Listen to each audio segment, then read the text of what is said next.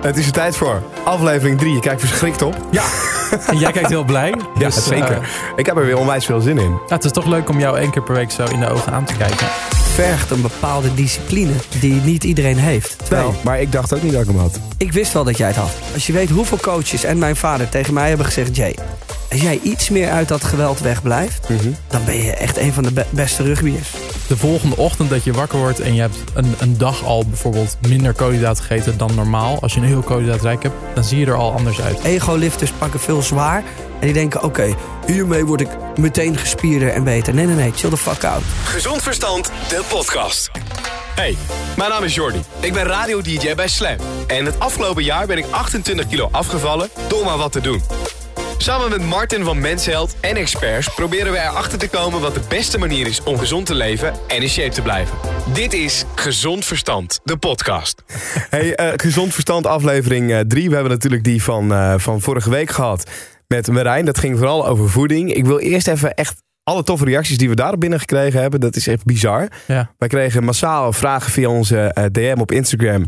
ehm, van mensen die dingen willen weten. Nou, dat- Slide links, slide rechts. Precies. Ja. Eh, die kunnen we eh, allemaal gaan stellen, hè, die vragen, in de Q&A-aflevering. Dat is aflevering 5. Dat is de allerlaatste. Dan gaan we al die vragen behandelen. En die gaan we tegen het licht houden bij voedingsdeskundigen, sportpsychologen en noem het maar op. Ehm, nog één keer jouw Instagram, Martin. Eh Ed Martin de Jong met de Griekse ei. En dan heb je mijn Instagram nog Jordi Warnes met eh, J-O-R-D-I en dan Warnes erachter. En dan kom je er wel. Stuur vooral die vragen, blijf dat doen. Eh, vijf afleveringen dus. Dit is aflevering 3. We gaan het nu hebben over trainen. Aflevering 4 gaat over ritme en sport. Dus je hebt het fucking druk. Eh, je toert de hele wereld over, zoals Sunner James.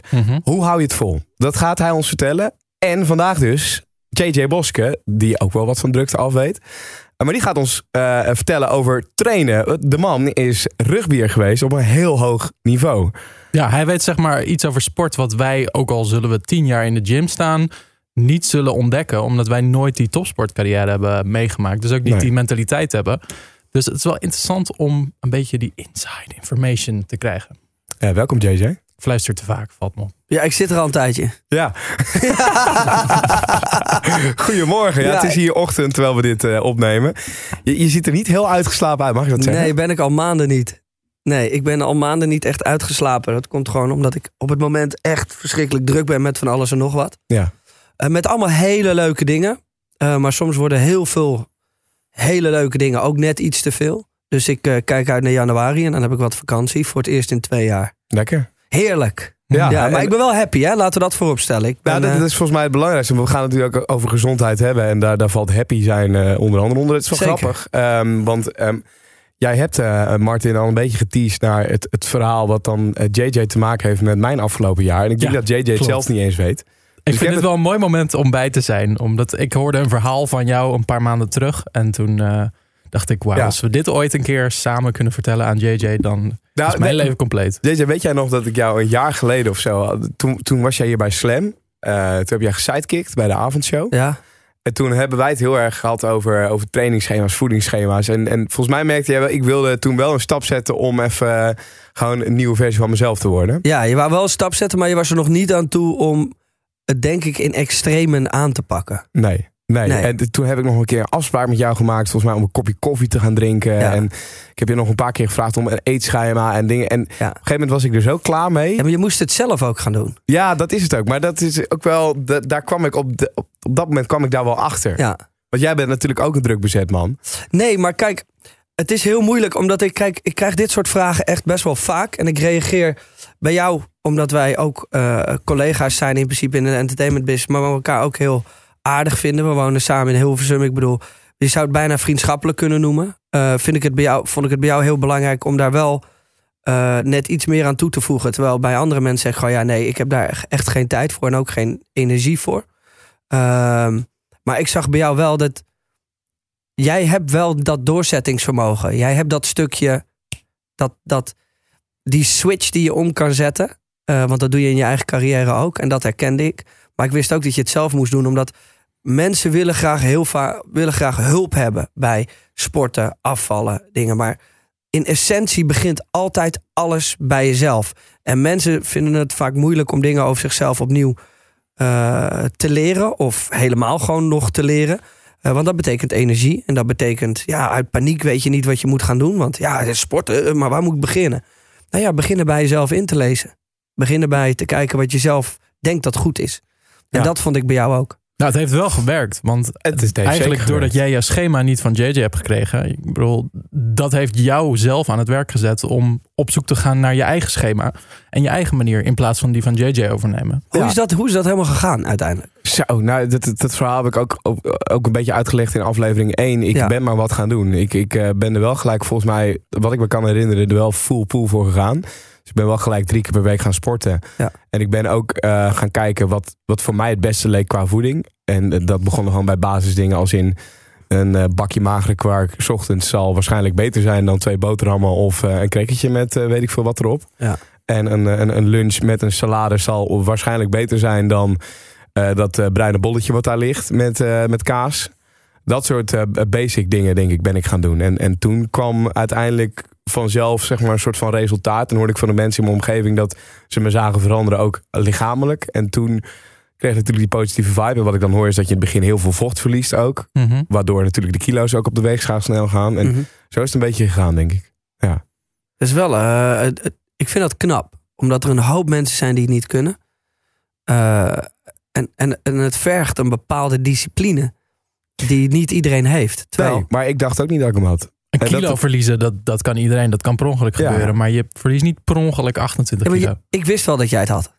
Klinkt raar, maar soms weet je gewoon of iemand het heeft of niet. Jij had dat wel. Ja. Alleen je moest Ja. het even bij jezelf vinden. Even het internet opentrekken. Gewoon even dingen proberen. Gewoon even wat doen. En dan, dan, dan als je eenmaal 1% hebt gezien van wat er kan, dan raak je gemotiveerd om de rest ook te doen. Maar ik kijk, ik, ik vind het altijd moeilijk, omdat er zijn een hoop eh, mensen in de fitnessindustrie en in de sportindustrie die hele schema's uitschrijven voor andere mensen. En dat, dat, dat snap ik ook. Maar dan hangen die andere mensen een soort van een, aan een kapstok van iemand anders. Weet Ja. je wel? Dus je, je bent jezelf niet aan het trainen, je bent alleen aan het luisteren. Terwijl je moet ook jezelf trainen en je lichaam en alles eh, trainen om het ook uit te kunnen zoeken. Want dat hoort ook bij part of the training. Ehm, want dat, jezelf trainen om het altijd goed te kunnen doen. Jij eh, bent op 18-jarige leeftijd, eh, leeftijd naar Newcastle verhuisd. Ja. Om daar aan een rugbycarrière te gaan beginnen. Heb je dat ook helemaal in, in je eentje gedaan? Nou, helemaal in mijn eentje. Mijn vader heeft uiteindelijk die keuze gemaakt. Ik was Ja. echt een vervelend kutventje. Ik vocht heel veel. Ik hou ook echt van vechten. Dat klinkt agressief, maar dat is niet op die manier bedoeld. Vroeger Nee. had ik gewoon een soort van ongecontroleerde iets waarin ik gewoon van vechten hield. Dat was gewoon zo. Ik had net zo goed heel goed MMA-vechter kunnen worden. Had ik heerlijk gevonden. Nog steeds. Ehm, dus dat deed ik ook heel vaak. Dus het bracht me vaak in problemen.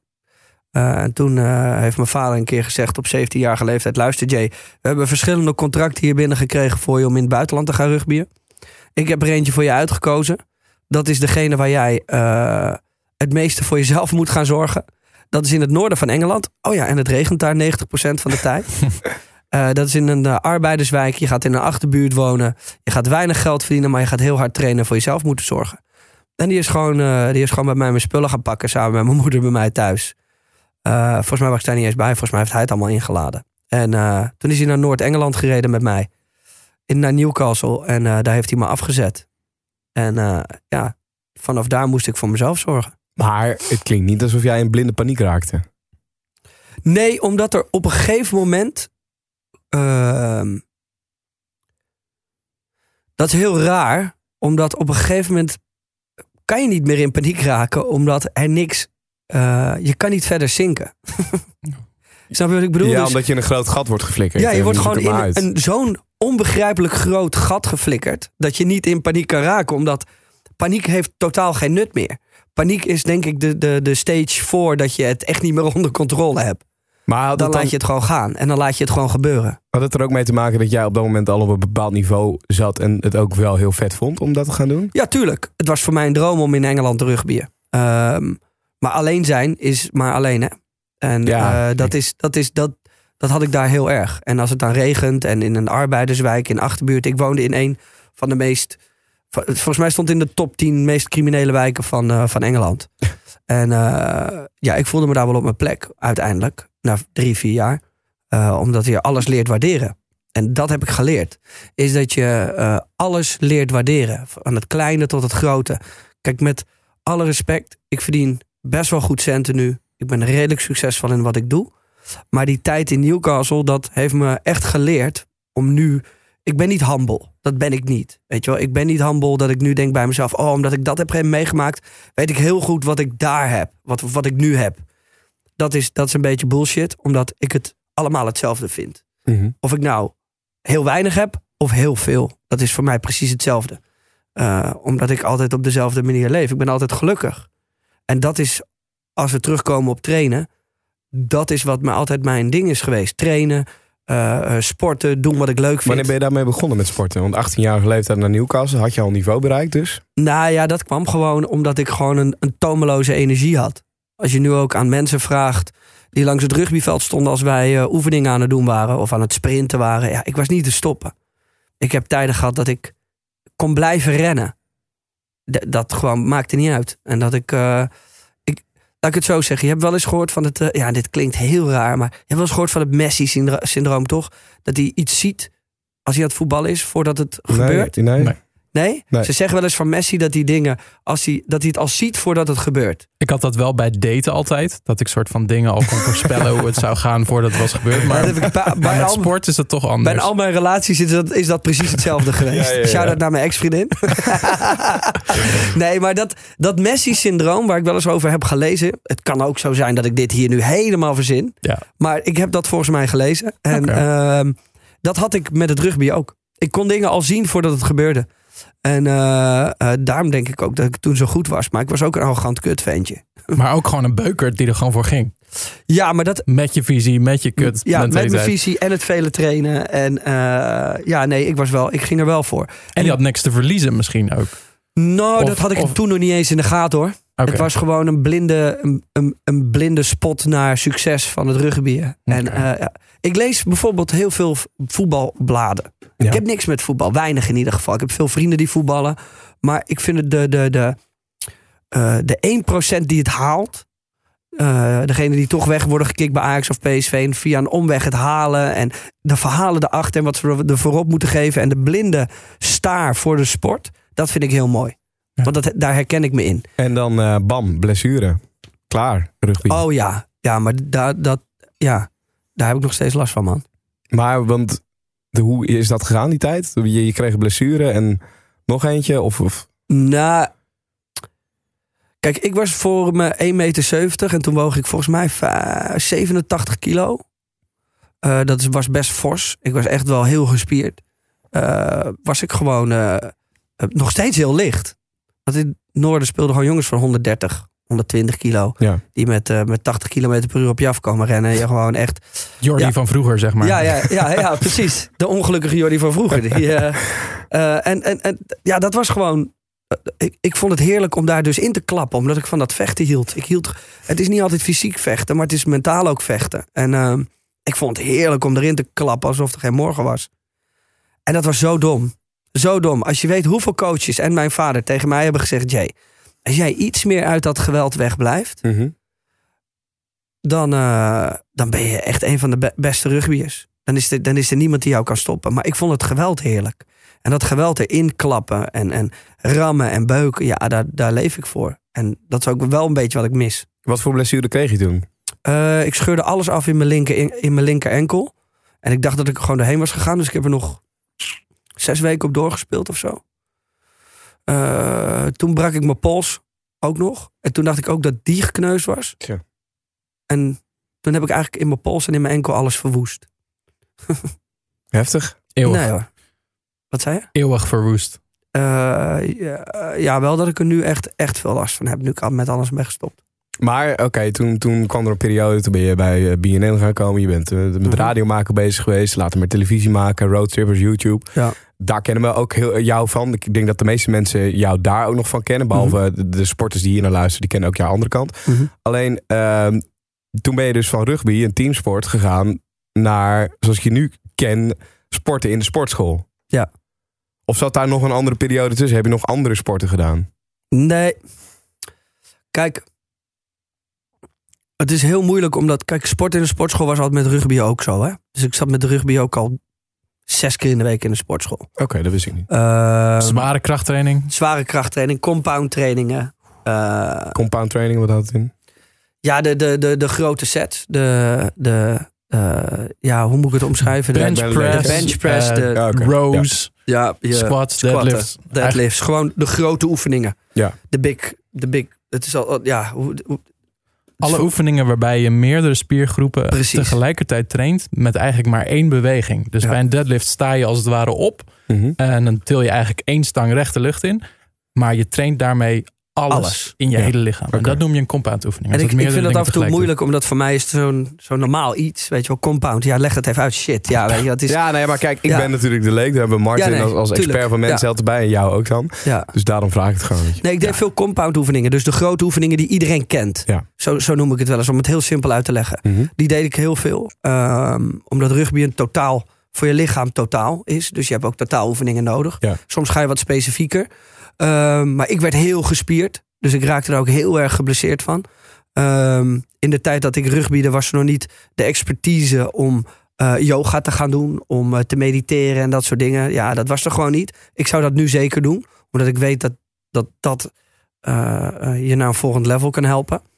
Ehm, maar nee, ja, ik raakte gewoon geblesseerd en ik was gewoon fucked. Was eerlijk, ik was gewoon fucked. Ik heb echt moeten herstellen. En nog steeds. Ik, heb, ik moet 14 december naar eh, het Bergman Kliniek, omdat mijn schouder waarschijnlijk eh, afgescheurd is. Wat ik al, eigenlijk al tijden niet weet. Maar dat heeft dan nog, te maken met die rugbyperiode. Ja, man, dat, eh, dat zit er gewoon. En ik denk, ik denk al jaren, waarom krijg ik mijn schouder niet zo ver omhoog? En ik bleef maar doortrainen en nu begint het echt veel pijn te doen. Maar voor duidelijkheid, hoe lang is dat nu geleden, rugbyperiode? Dat ik ben gestopt, Ja? vijf jaar geleden. Vijf jaar geleden. Ja. Dat is heftig dat je daar dan nu nog last van hebt. Nee hoor. Nee, want wat, wat, eh, eh, wat mensen niet begrijpen is dat ik met rugby in een soort van constante pijn leefde. Ja? Op meerdere plekken. Dus het was, was heel normaal. En ik ben nu eigenlijk, heb ik alleen even last van mijn schouder. En staat mijn hele lichaam schots en scheef. Maar in comparison, dus als je het gaat vergelijken met hoe ik me voelde toen. Ja, hij staat 10% van de pijn. Dus ik ben Heeft iedereen oké. dat tijdens rugby? Nee. Dat, dat je overal last van hebt? Nee.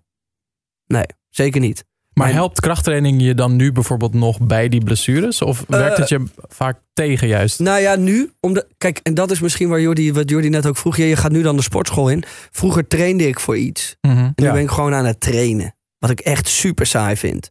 Ehm, eh, en, en ben ik gewoon maar aan het trainen. En merk ik nu dat ik dus verkeerd aan het trainen ben. Want ik heb natuurlijk mijn, mijn hele leven alleen maar getraind om te rugbyen. Ja. En daar, dat is een heel andere manier van trainen ook. Jij traint nog steeds hetzelfde dan eigenlijk Ja. als toen. Ja, Het is Ja. zo goed dat jij niet zijn schema hebt gekregen. ja. Ik, ik zie jou nu al met zijn eh topatleet schema van tien jaar geleden.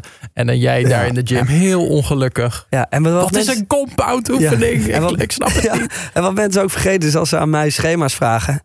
Ehm, ik weet veel van fitness en ik weet veel van trainen, maar ik ben geen personal trainer. Dokter. Ik ben geen dokter. Ik ben Nee. geen. En dit is echt het ding. Hè. Dit is waarom ik het ook moeilijk vind om mensen schema's te geven. Omdat, en dat heb ik echt wel met 80% van de fitnessindustrie. Dat is waarom ik ook niet met een hoop mensen. eh, ik, ik ga wel met je om, maar ik ga je niet eh, promoten of ik ga je niet. eh, ik, ik ga de mensen niet naar je toe sturen. Ehm, ik vind dat als ik mensen fysiek iets aanraad, dus ze advies geef, dan moet dat 100% safe zijn. En Ja. echt goed bij hun passen. Ehm, want eten eh, en, en sporten, daar, wil- daar wil je niet verkeerd mee zitten, man. Want dat is je lichaam.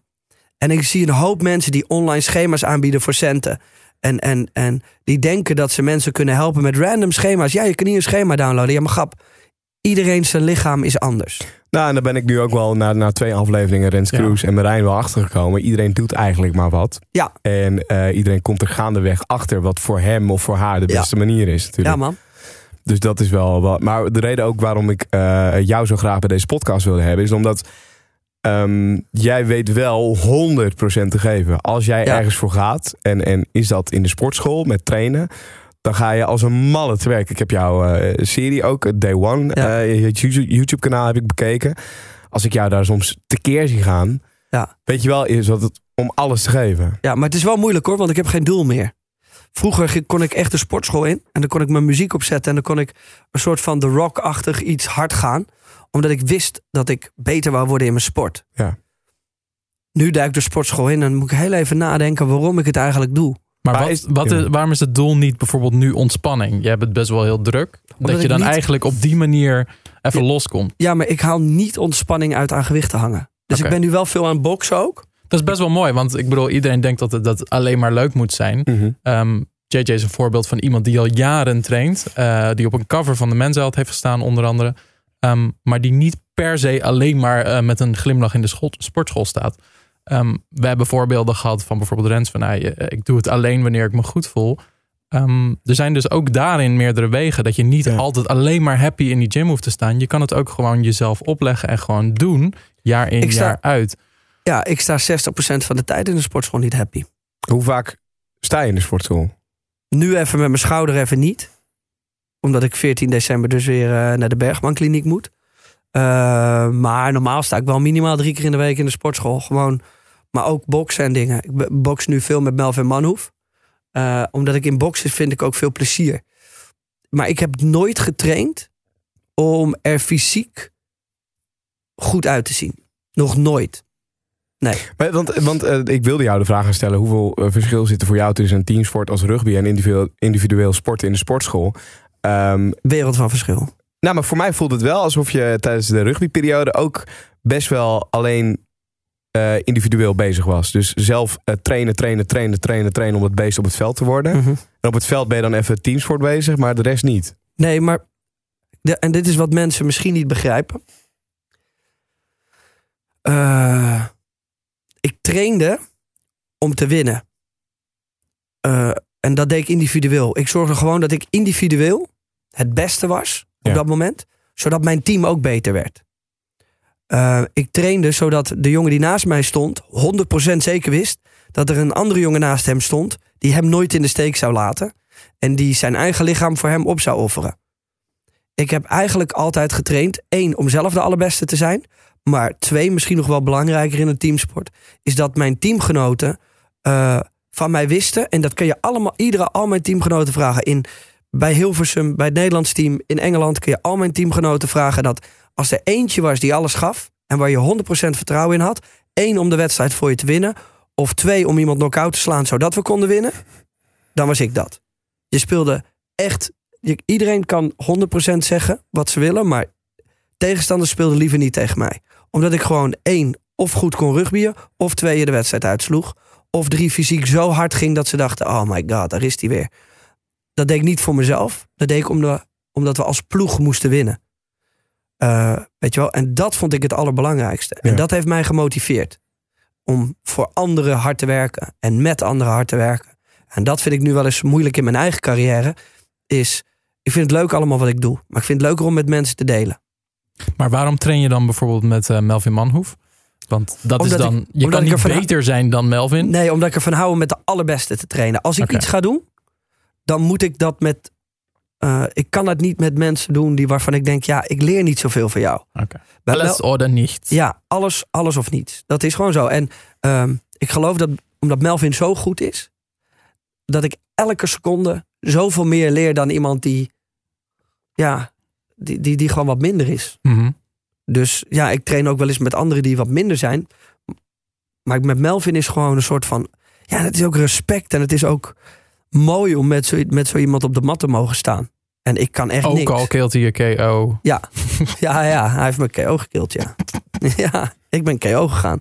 Zeker. Want het- het- ik heb JJ in verschillende vormen gezien, maar dat is het meest aandoenlijke wat ik je ooit heb gezien. Omdat je, je was een soort van, ja, dit is, dit is gewoon gebeurd Ja, en het is oké, maar het is wel bijzonder. Ja. Of zo. Het was heel Ja. mooi om te zien, ik weet niet precies. Ja, Ja. Nee, ik heb hem, ik heb, dat is die video toch, die op jouw kanaal Ja. staat. Ja, nou ja, kijk, weet je wat het is? Ik heb gewoon, en dat merk ik nu wel eens.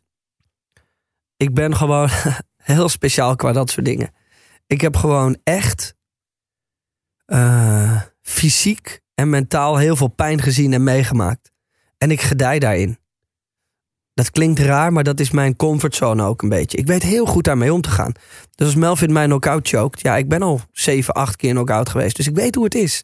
Dus ik word lachend wakker. Ik heb het gezien en ik ga door. Maar een hoop mensen in shock zouden raken...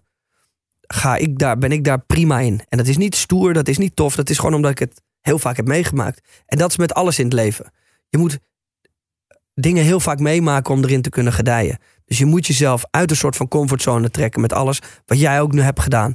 Is je hebt jezelf echt met je dikke lichaam uit een soort van comfortzone getrokken. En daar zit jij nu zo ver buiten, buiten die comfortzone, dat het eigenlijk weer een comfortzone is geworden en je weer wat nieuws moet gaan zoeken. Ja, nou ja, en, en omdat natuurlijk ook waar ik het ook vaker over gehad heb. Ik ben ook een beetje op zoek naar stap 2. En, en Martin, jij hebt eigenlijk natuurlijk die stap 2 ook al gemaakt. Je hebt Mhm. stap 1 gehad dat jij ook gigantisch bent afgevallen. Een beetje hetzelfde verhaal als wat ik heb. Ehm, toen ben jij ook meer expertise erin gaan zoeken. Ja, je Ehm, gaat gewoon experimenteren. Op een gegeven Ja. moment is alles wordt een beetje een soort van nou, soort vals plat. Dat je denkt, het is nog wel vooruitgang, maar het kan beter. En dan is het eigenlijk leuker om, eh hebben wij het ook wel eens over gehad, Jay, oh, om een soort stapje terug te nemen en dan totaal weer onderaan de ladder te staan met een nieuwe uitdaging. Ehm, en dan, dan heb je weer allemaal terrein te winnen in plaats van doorgaan op een soort, ja, wel een heuveltje, maar ook weer niet. Op een gegeven moment krijg je gewoon niet genoeg prikkels. En ik, Nee. ik heb zelf, en, en volgens mij de meeste mannen hebben een soort prikkel nodig. En dat kan zijn of een lichaamsbevestiging, of gewoon dat je ziet dat de gewichten steeds omhoog gaan, of dat je gewoon beter wordt. Maar zo gauw dat een beetje vastloopt en je bent gewoon maar raps aan het maken als een debiel. Ja, daar wordt niemand echt gelukkig van. Je wordt, je wordt op een gegeven moment een man van extreme. Ja. Ja. Maar ja, dat, dat is het lastige als je dan zo'n carrière. Ik, ik heb een redelijk normale carrière achter de rug. Dus ik heb wat gekke dingetjes gedaan. Maar ik hoef me niet knock-out te laten eh choken om die prikkels te vinden. Jij hebt nu zulke ver verlegde grenzen dat what's next? Dat, dat is het lastige lijkt me. Dat, Dat is het allerlastigste. Ja. Ik denk dat je daar een soort van. jij moet de Volvo Ocean Race doen om, ja. om weer een soort van tegen jezelf aan te lopen. Ik, ik denk dat je daar een soort van eh, mijn leven samenvat op het moment is dat. Ik denk dat ik op een niveau zit nu. eh, dat ik nergens meer van. ik word gelukkig van simpele dingen nu. Weet je Ja. wel? Ik, ik, ik, heb, ik heb dit jaar 34 landen gezien. Ik vlieg volgende week naar LA. Daarna naar Abu Dhabi. eh, daarna naar Bali. Dan vlieg ik naar Sri Lanka. Dan vlieg ik weer het ergens anders simpele heen. leven, ik hoor het al. Nee, nee, maar dat, dat, dat zijn, weet je wel, en ondertussen presenteer ik programma's. Kom ik op televisie, gaat mijn YouTube-kanaal gaat door het dak heen. Ik werk met hele fijne mensen. Ik zit diep in de muziek. We scoren hits, gouden platen. Eh, eh, mijn compagnon Busy is super succesvol, waar ik ook heel gelukkig van word. Ehm, maar het meest gelukkig nu word ik van het feit dat ik een huis heb gekocht. Mhm. Een eigen plekje heb. Waar ik op de donderdagavond die ik een keer vrij ben. Voor de open haard kan zitten, een film kan kijken, mijn vrienden uit kan nodigen en kan chillen. Dat is waar ik op het moment het meest gelukkig van word. Ehm, betekent niet dat ik van alle dingen die ik aan het doen ben, de wereld over aan het reizen, mooie dingen, grote auto's, alles, dat ik daar niet gelukkig van word.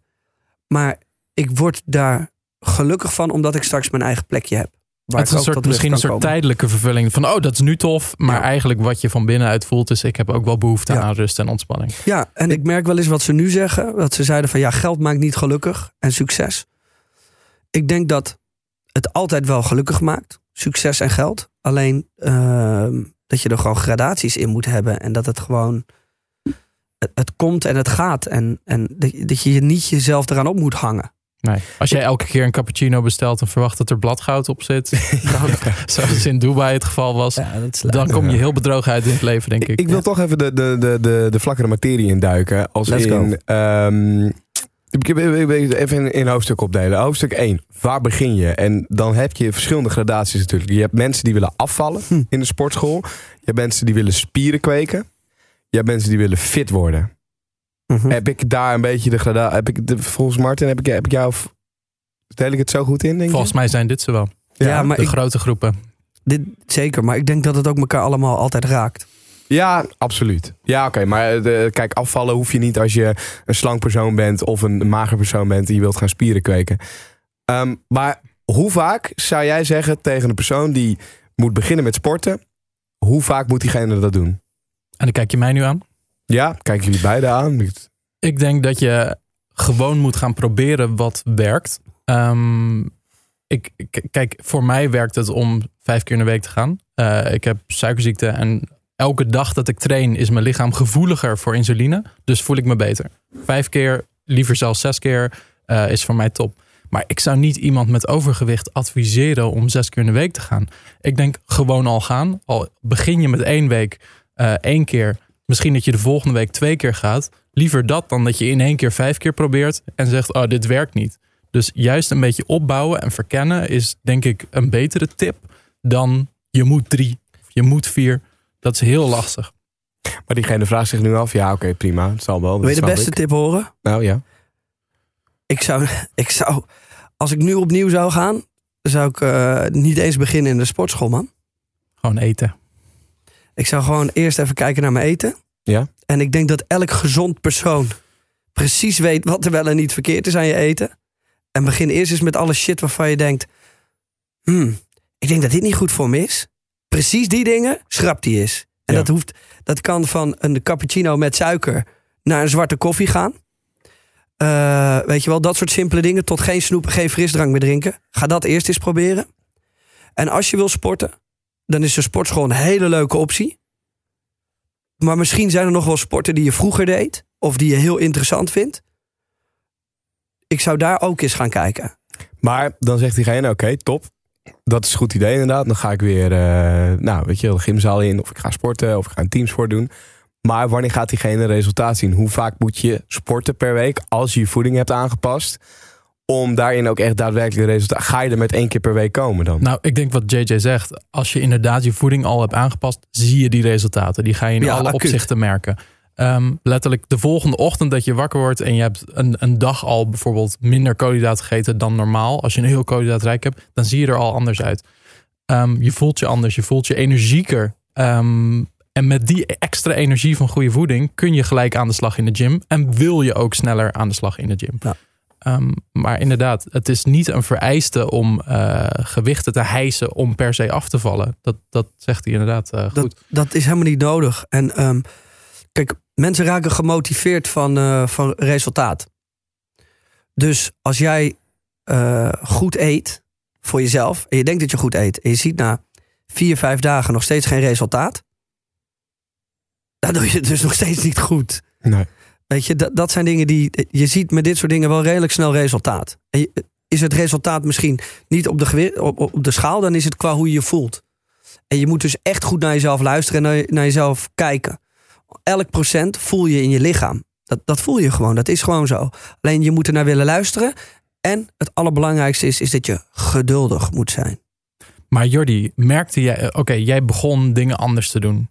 Wat merkte jij? Merkte jij die verschillen? Ja, het is heel Je moeilijk. bent zelf het beste voorbeeld. Ja. hè? Ja, nee, zeker. Maar, maar ik, eh, er zijn eh, nog honderd andere mensen die natuurlijk met hetzelfde struggle zitten als ik een jaar geleden, wellicht. Mhm. Ehm, maar ik, ik vind het heel moeilijk om op die periode terug te kijken. Omdat ik het ook. Het, het is soms als een waas of zo, voelt het bij mij een beetje. Omdat ik niet meer helemaal weet wat ik in die periode gedaan heb. Wel dat ik. Ik ben wel gelijk beide gaan doen. Dus ik weet nog, ik kwam hier op de redactie met een, eh, een pas van de, van de sportschool aanzetten. Ik denk dat het heeft nog wel vier weken geduurd voordat ik hem ook daadwerkelijk ben gaan gebruiken. Maar dat Ja. was voor mij in mijn hoofd al de eerste stap. Dat ik een abonnement voor twee jaar afsloot. Je werkt nu Ehm, een persoon in je hoofd die een abonnement heeft voor de sportschool. Ja. En vroeger was je degene die de sportschool bagatelliseerde omdat het niks voor hem was. Nee, precies. En ehm, het- ik ben wel beide gaan doen. Dus ik ben inderdaad wel op die voeding gaan letten. Ik heb in het begin heel veel dingen ook verboden. Waar tegen ik nu eh, iets vaker ja zeg. Maar dit zijn al twee goede oplossingen. Dus ja, eigenlijk hoor ik al gewoon. Kijk, dus een hoop mensen vinden het heel rot om geld te betalen voor iets wat ze niet gebruiken. Nee. Dus die, dat sportschoolabonnement, als je dat gewoon afsluit, sluit het gewoon af. Doe het gewoon. Dan heb je die pas. En dan moet je elke dag tegen die pas aankijken. Ja. Dat is al, dat is al, dat is al Ja, een dingetje. ja. Dus je confronteert jezelf de hele tijd ermee dat die pas erin zit, maar dat je hem niet gebruikt. Dat zal een dingetje Kijk me niet zo aan! Ja. Dan ligt hij daar op tafel. Dat kan dus al een dingetje zijn. Als je dan naar stap 2 gaat en je gaat boodschappen doen, koop gewoon shit waarvan jij denkt dat het goed is. Zoek een beetje op op internet, dat kan ook. Maar koop gewoon dingen waarvan jij denkt dat het goed is. kijk achter op de pakken. Dat Kijk achter op de pakken. dat, ja. Maar kijk, ook mensen weten het gewoon. Weet je wel? Ja. Doe gewoon even alle slechte dingen schrappen. Dat weet je. Het is heel simpel. Als je het pakt in de supermarkt een beetje.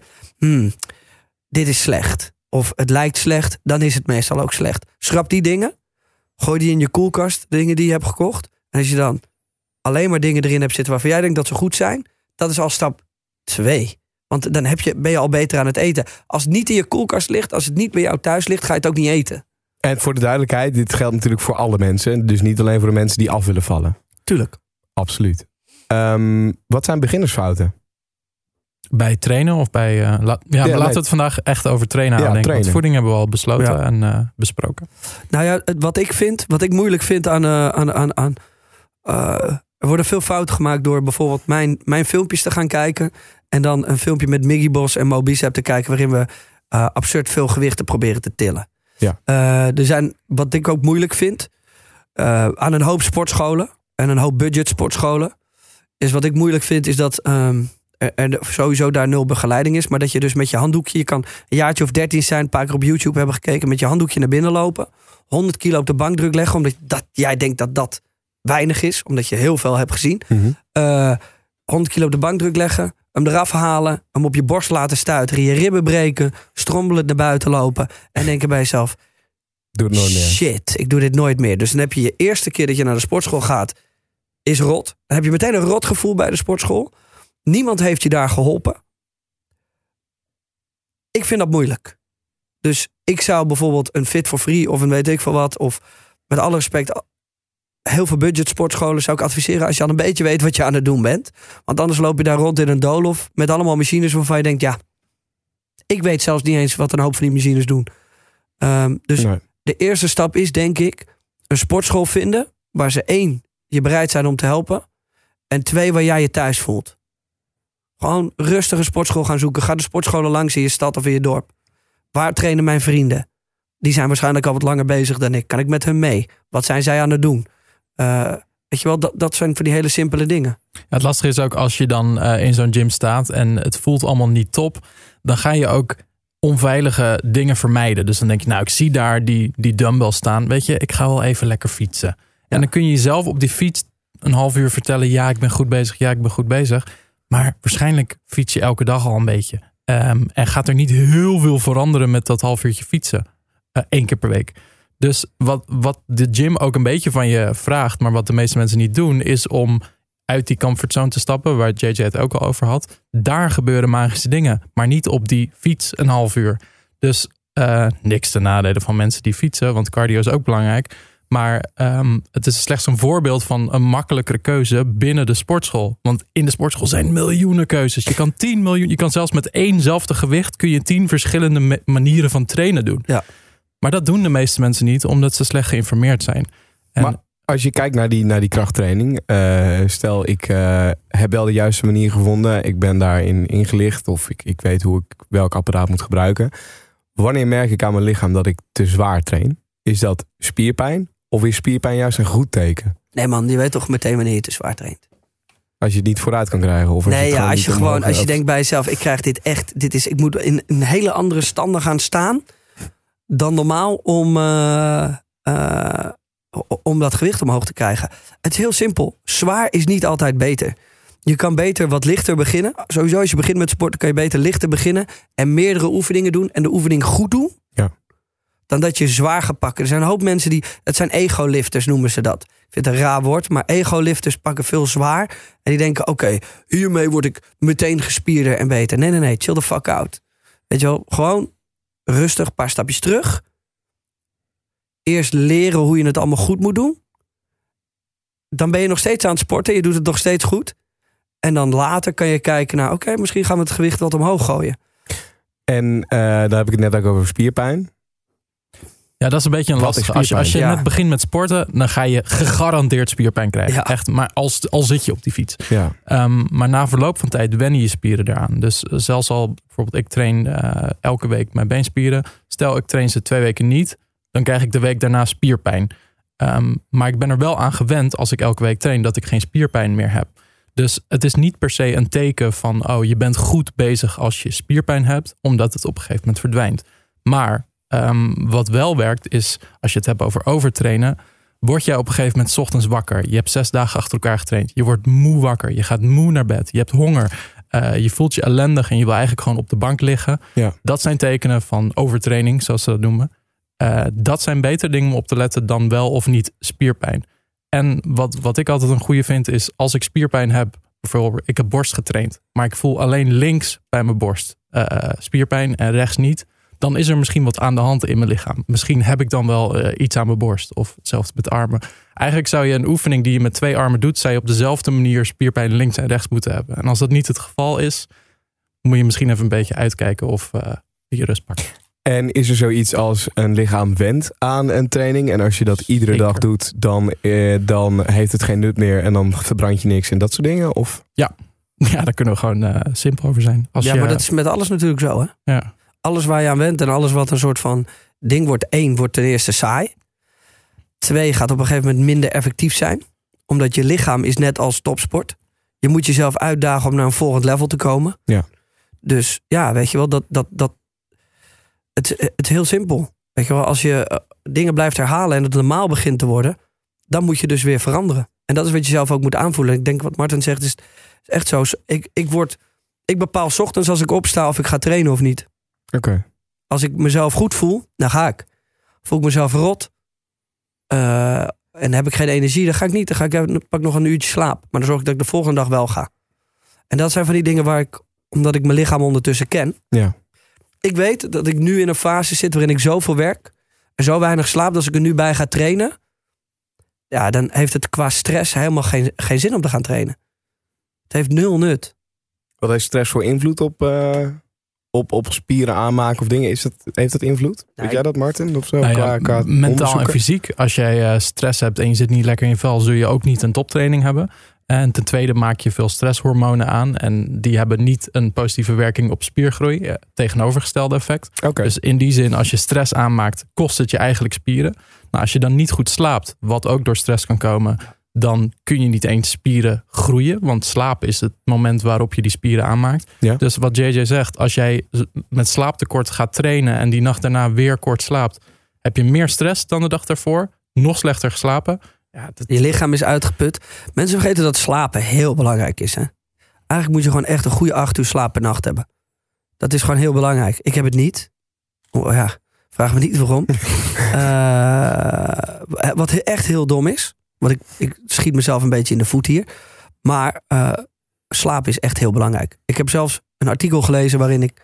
Volgens mij, quote me er niet direct op. Maar volgens mij als je drie dagen achter elkaar minder slaapt dan eh, acht uur, dan worden je kankercellen met 30% actiever. Omdat er gewoon niet zoveel herstel is. Eh, slapen is herstellen. Ja. En van alles wat je die dag hebt gedaan. Of je nou getraind hebt, of dat je gewoon gewerkt heb- hebt, of stress. Slaap is herstellen, mentaal en fysiek. En wij als mensen hebben dat herstel nodig. Het is heel simpel. Vroeger ging je slapen wanneer het donker werd. En stond je op wanneer het, eh, wanneer het weer licht werd. Dat is hoe de mens is begonnen met slapen. Dus vroeger sliepen we ook veel meer. Waar je veel meer, veel meer tijd om te herstellen. Dus Nou, ze hebben ook een mooi onderzoekje gedaan. En ehm, eigenlijk als je qua levensgeluk kijkt, is goed slapen, dus dag in dag uit dat je een goed slaapritme hebt, voelt voor mensen hetzelfde als de loterij winnen. Ja. Dus ze hebben echt letterlijk ook mensen geïnterviewd die de loterij hebben gewonnen. Ze hebben mensen geïnterviewd die ongelukkig waren of die gelukkig waren met hun slaap. En die mensen geven het leven dus een net zo hoog eh, en net zo fijn cijfer als dus de loterij winnen. Klinkt nu als een grappig onderzoekje, maar dat zijn gewoon mooie voorbeelden dat het niet alleen lekker is, maar dat het nodig is en dat je er ook echt levensgeluk en dus ook spieren eh, mee kan kweken. Ja, en, en dan wil ik ook even op, op die cardio en krachttraining. Kijk, het verschil tussen cardio en krachttraining lijkt me duidelijk als in kracht doe je voor kracht en cardio doe je. Ik vind cardio ook zo'n rot woord. Weet je wel, cardio wordt een beetje. Er wordt een beetje laagdunkend over gedaan. Weet je wel, cardio. Ja, cardio, wat is dat nou? Een beetje op de fiets zitten en een beetje lopen en Ja. daar val je van af. Eh, ik train met gewichten en ik doe cardio. Maar ik train om fit te worden. En met fit bedoel ik niet, ehm, bedoel ik niet gespierd. Ik bedoel fit. Dus ik kan blijven lopen, ik kan rennen, ik kan. eh, als je cardio gaat doen, dan zou ik het als warming-upje doen. Eh beetje fietsen, beetje lopen. Eh, maar ik ben echt van, wat ik nu doe is 20 minuten fietsen. En daarna ga ik in diepe en harde inspanning. Dus of ik ga sprinten daarna, of ik ga boksen. En daarna doe ik eventueel nog wat gewichten. Eh, maar cardio wordt nu gezien als van elke keer als je op een apparaat staat... of gaat iets wat niet met gewichten te maken heeft, dat is dan cardio. Terwijl, eh, dat vind ik, dat, dat, dat is natuurlijk helemaal niet waar. Ehm, dus ik vind cardio een hele moeilijke om... als mensen zeggen, ja, ik doe veel cardio. Ja, maar hoeveel beweeg je dan echt? En wat doe je? Maar, maar is er een officiële, eh, zeg maar, een- de verdeling in eh, sport qua dit is cardio en dit niet? Nou, technisch, volgens mij, als je het woord cardio ontleedt, betekent het eigenlijk eh, iets van cardiovasculair. Dus dat, Ja. dat het je hart extra in beweging zet. Dus we kunnen wel vaststellen dat ook al zit je op een fiets, maar je hart is niet meer bloed aan het rondpompen, ben je niet cardiovasculair aan het trainen. Precies. Oftewel, ben je geen cardio aan het doen. Precies. Maar eh, je zit op die fiets en je hart is niet meer. Maar wanneer is dat wel? Ik bedoel, ik kijk op mijn. Inspanning. eh, ja, oké. maar, maar als ik zie dat mijn hartslag vooruit gaat of harder is dan in ruststand, dan is dat toch al. Nou ja, stel je hebt een hartslag van gemiddeld 60. Stel die is bij de 100. Dan kunnen we zeggen dat je inderdaad cardio aan het doen bent. Vanaf dat moment. Maar je hebt ook fases. Dus ehm, lactaatdrempels en andere eh, omslagpunten binnen je hartslag, zeg maar. Eh, en dat zegt eigenlijk dat je in de eerste fase ben je gewoon algemeen aan het bewegen. Is je hart gewoon eh, goed bezig. In de volgende fase ben je al sneller ehm, dus cardiovasculair eh, conditie aan het opbouwen.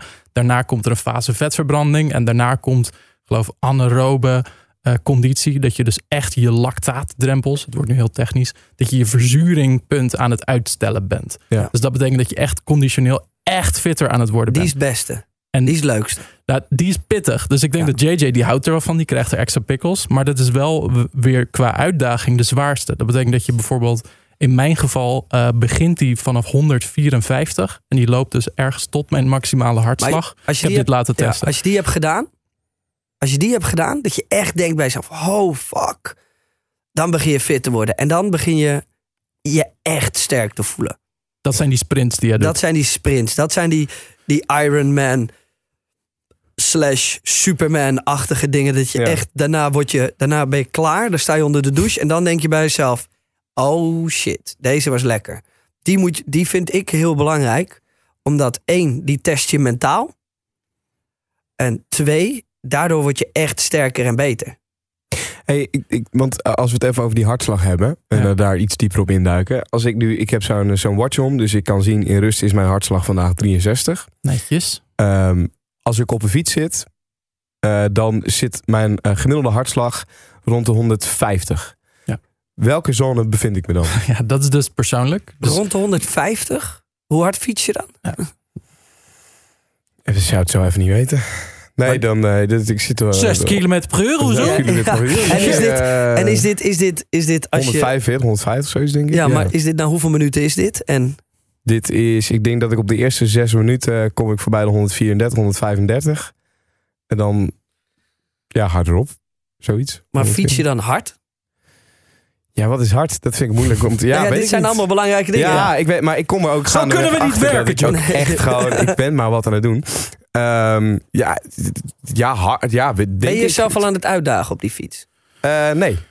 Nee, daar ben ik ook heel eerlijk in. Sterker nog, ik ehm, doe iedere dag hetzelfde als ik in de sportschool sta. Slecht hè? Nee hoor. 65 minuten fietsen. En dan, eh, 65 minuten? en dan 20, 25 minuten eh, die apparaten bij langs, de kracht. 65 minuten fietsen? Ja.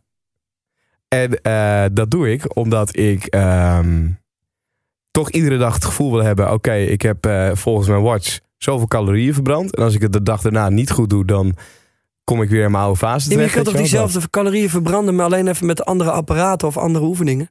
Ja, Dat wilde hij nu leren, denk ik. dat is wat ik dus afgelopen jaar eh, aan de ene kant ja, ver- verkeerd heb gedaan. Ik heb wel, ik heb resultaat behaald, maar eh, ja, ook maar wat door maar wat te doen. Ja. En de- dat is, zeg maar, jij hebt het net over, je, je kunt zoveel verkeerd doen qua voeding en qua sport. Eh, dat klopt. En ik, ja, en Maar je daarom kunt ook zoveel goed doen. Want je, ja, kan ook, tuurlijk. je kan ook zeggen dat je het gewoon het afgelopen jaar heel goed hebt gedaan. Dat Ja, je nou, elke eigenlijk fucking ja, keer die Ja. 60 minuten op de fiets hebt gezeten. Ik hou het geen 10 minuten vol niet. zonder Het is mezelf fantastisch. in mijn hoofd te schieten. Nee, ja, en nu kan of je daar andere. variaties op vinden. ja dat, dat- zo, zo zie ik het ook eigenlijk Maar wel. dat is nu wat je zelf moet Ja. gaan testen. Ja. Maar, maar vergeet daarbij die hartslagzone. Sowieso ben ik geen hartslagzone-expert. En Maar- ik twijfel al bijna of ik de, die, net die theorie goed had. Ehm, waarschijnlijk niet. Maar let vooral op hoe het voelt. En ehm, ja, die calorieën. Nu ben je daar heel erg mee bezig. En ik merk dat ook bij mezelf in het begin. eh, de eerste twee jaar was ik echt calorie voor calorie aan het tellen. En toen ging ik inderdaad ook 10 minuten fietsen. Vanwege dat ik dan 100 calorieën had verbrand. Wanneer je die calorieën los gaat laten. Lekker gaat trainen. En echt merkt dat je met een goed gevoel thuiskomt. Heb je uiteindelijk veel meer calorieën verbrand. Dan wanneer je echt op de timer hebt zitten kijken. Oké, 99, 100. Ik mag nu stoppen. Misschien was je nog helemaal niet klaar. En had je nog 10 minuten door kunnen gaan. Ja, de- ja, zo en gaat- tot je ja. echt verzuurde. Maar nu heb je ge- gestopt bij die 100. Ik doe dit nu drie, vier keer per week, dezelfde training. ja. Ja. Nou, Ja. wij gaan samen de gym in eh, maandag. Dat ik, wordt, Ik eh, hoop letterlijk jouw ontmaagding van de zware gewichten te zijn. Ja. Nou ja, en, en, en, ehm, Dat is niet fout, hè? Nogmaals. Kijk, het is nu, kijk, je hebt nu iets gevonden. En je moet het zien als stok achter de deur, joh. Dus je hebt nu iets gevonden wat voor jou heel goed is, wat voor jou werkt. Dus dat kan je. Dus daar kun je altijd op terugvallen. Toch? Ja. Dit is jouw, dit is jouw, ja, eens. dit weet je. Ja. Dit werkt voor jou, dus prima. Dan is het nu tijd om te kijken, wat kan ik daar nog aan toevoegen? Wat kan ik aan mijn arsenaal toevoegen? Dus eh, ik ga ter strijden. Ik weet dat dit voor me werkt. Ik heb dit altijd om op terug te vallen. En nu is de perfecte tijd om te gaan checken wat je nog meer kan doen. De perfecte tijd. Want Of Mocht- het als schema te verkopen online op Instagram. Zo ben ik 28 kilo afgevallen. Maar, maar jongens, maar, ja, die hartslagzone is vergeten. Oké, dat, dat snap ik. Ja. Maar je hebt, er zit wel een verschil tussen vet verbranden en, en eh, conditietrainen, Ja, maar toch? joh, Met cardio. je, moet het, je moet het voor jezelf niet zo moeilijk maken, man. Je moet het voor jezelf niet zo moeilijk maken. ja, nee, nee, niet misschien voor mezelf, maar voor denkt- iemand anders die denken, ook luistert. Ja, ze, ze denken er te veel over na. Ja. Mensen denken er te veel over na. Ja, hoe doe ik dit? Hoe doe ik dat? Wat jij doet is goed. En nu ga je kijken naar, eh, ja, wat wil ik? Wil ik spier erbij? Prima. Dan ga je dus gewoon aan wat zwaardere gewichten hangen. Weet je wel, het is, het is niet, het is geen rocket science. Heel, het is wel rocket science als je er heel veel in gaat verdiepen en tot op de millimeter, milliseconde en calorie naar gaat kijken. Ja. Maar ik denk dat, dat je dat niet wil, want dat, dat is niet. Jij wil je gewoon goed voelen in je lichaam en er goed uitzien. Ja, tuurlijk. Maar ja, er luisteren bijvoorbeeld ook mensen die, eh, die gewoon wel bepaalde resultaten en er wel diep op in willen gaan. Ja, maar even Dus voor het idee. Naar, Ik, ik ben dan voor die challenge, die 12 weken zo droog mogelijk challenge, ben ik ja, dus 12 weken aan de slag gaan. Ik heb geen cardio gedaan. Eh, ik heb geen calorieën geteld. Ehm, ik ben 14 kilo afgevallen. En dat is niet omdat ik wel of niet in mijn derde of vierde zone trainde. Dat Nee, is precies. gewoon omdat je consistent goed eet. Vooral goed slaapt. Ik ging meer slapen dan ik ooit heb gedaan. Zelfs als baby volgens mij. Ehm, en gewoon de juiste dingen wegdoen. Dus volgens mij is er zo'n mooi citaat van eh, trainers. Eh, een goede coach eh, voegt niks toe, maar haalt dingen weg. En dat is exact wat twaalf weken lang gebeurd is. Ik kreeg gewoon minder, minder, minder. Dus eerst nou, heb je nog ruimte om drie keer per week eh, bij cheat meal te doen. Of best wel veel zuivel nog te eten. Die dingen gaan eruit. En dan word je droger en droger en droger. Maar dat heeft dus niks te maken met een hartslagzone. Of dat je wel of niet suiker in je koffie drinkt. Dat is puur gewoon een plan volgen eh, die werkt. En ontdekken wat voor jou werkt. Maar dat was dus een schema die op mij persoonlijk was afgesteld. Dat was geen universeel influencer schema. Maar echt mijn persoonlijk uitgezochte schema. Door een coach. Dus als het niet lukt om het zelf te doen. Prima, vraag hulp. Ik bedoel, ik hoor het allemaal te weten. En zelfs ik krijg begeleiding. Ja. Niks mis mee. nee, ja, nou ja, nou ja, dus niet ingewikkeld gaan. Dat is eigenlijk, je moet gewoon ook plezier hebben en gewoon bewegen. Ja, en eh, geen gier zijn. Wat, wat bedoel je daarmee? Nou ja, een hoop mensen willen heel, die zeggen: ja, ik ga naar de sportschool en dan doe ik een abonnementje afsluiten en that's it. Terwijl er zijn een, soms moet je ook gewoon even wat centjes uitgeven om een goede trainer of coach. Er Of, zijn heel veel mensen die dingen niet hebben, hè, dan. ja, kan, maar dan moet je dus vrienden vinden die, eh, die, die heel veel weten. En uiteindelijk heb je altijd mensen in je buurt die, eh, die, die het weten. En dan eh, moet je maar een wat duurdere sportschool afsluiten misschien. Nou, maar kijk, maar wa- wa- waarom ik daar wel wat kritischer tegenover ben, is dat ehm, een, een jaar geleden had ik, laat ik zo zeggen, ik, ik ben eh, lid geworden van zo'n zo'n eh, basic eh, sportschool. Mhm. Eh, wat niet te veel geld, ik volgens mij 16 euro of zo per maand betaal. Mhm. Maar ik heb wel mijn resultaat behaald. Ja. En eh, dat kan ook nog weer een extra drempel zijn voor iemand om niet een abonnement af te sluiten. Als die nu luistert en denkt, ja, maar ja, ik luister heel simpel gezegd, ik heb gewoon niet het geld om 50 euro in de maand kwijt te zijn aan een sportschool of meer. Mhm. Eh, nou ja, Maar hoe belangrijk is het dan voor je? Ja, dat vraag ik me dan ook af. Weet je wel, als je niet 50, laten we zeggen, als je 50 euro in de maand, hè? ja, maar je kan niet in een andermans portemonnee Maar dat doe ik ook niet. Maar ik weet wel dat als je het heel belangrijk vindt, dan schrap je dingen die minder belangrijk zijn. Jij weet ook dat je 16 euro per maand betaalde, maar dat je ook bier ging drinken op vrijdagavond. Waar, Ja, je, als- ook, waar je ook 20 euro uitgeeft aan bier. Of course. Maar Snap je? Of toch wat- die pizza eet. Die, als je daar een beetje naar gaat kijken, dat is de mentale staat waar je in moet zijn. Wil je echt veranderen. Maar wat ik bedoel is dat ook die resultaten kun je ook behalen door naar de sportschool te gaan die buiten is Zeker. in jouw park. weet je Zeker, wel? maar dan moet je de juiste mensen om je heen verzamelen. Het is een beetje of-of. Ja. denk ik. ik denk dat allebei goede methodes zijn. Ja. Maar eh, voor een dubbeltje op de eerste rang, eerste rij, wat is het eigenlijk? rij. Eerste rij. Ja. Dat wordt heel lastig. Vooral ook mensen die willen dan heel graag een lichaam als Marijn bijvoorbeeld. Ehm, daar heb je goede voeding voor nodig. Dat, dat lukt niet met een zakje chips op de bank en een paar rijstwafels. Nee, Nee, zeker niet. Dat, daar moet je gewoon echt voor in de buidel tasten. En ehm, ja, als je dat al niet kunt opbrengen.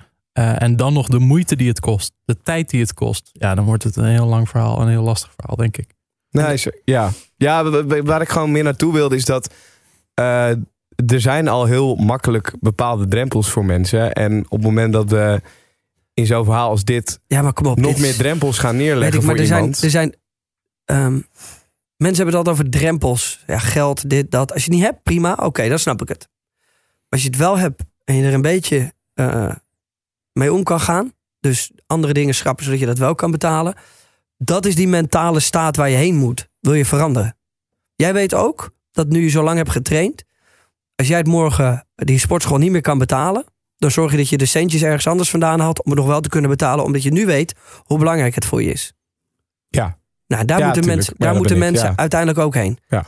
En eh, ik denk dat niet eens een sportschool duurst is. Ik denk dat je voeding het meest duur gaat worden. Hey, en, en ehm, kijk, we hadden het net natuurlijk over niet eh, ingewikkeld maken of et cetera. Maar eh, je wil je lichaam als mens zijn. Je wil gewoon weten wat het kan, wat het heeft, wat het in zich heeft. Als je dan gaat kijken naar, naar spiergroepen, biceps, triceps. Wat hebben we allemaal als mens zijn? Ja. Anatomische vraag dit. Ja, ja, maar ja. Ja. Wat, wat eh, moet ik trainen om wat te zien, weet je wel? Nou, Dat- wat vind je mooi? Dat Ja, is ook de vraag. En, eh, of stel je Ja. doet het voor anderen, wat vinden vrouwen mooi? Eh, ga, ga daar. Kijk, we kunnen nu de, het hele lichaam opnoemen wat er allemaal zit. Maar ik denk dat je moet, bijvoorbeeld, stel je kijkt naar je lichaam, dan heb je vast iets waar je denkt, daar heb ik of ruimte voor verbetering, of daar ben ik onzeker over. Ook al is het misschien goed, dan ga je daar aan werken. Dat zou jouw prioriteit moeten zijn, in plaats van, ehm, ja, welke spiergroepen heb Ja, ik ik vind het moeilijk. Omdat ehm, ik geloof gewoon dat je gewoon goed moet beginnen met trainen. Dus je moet, je moet een hoop mensen beginnen met borst en bicep ga ik dan nu doen. Terwijl ik, dat is iets wat ik altijd verlogend heb, is mijn core.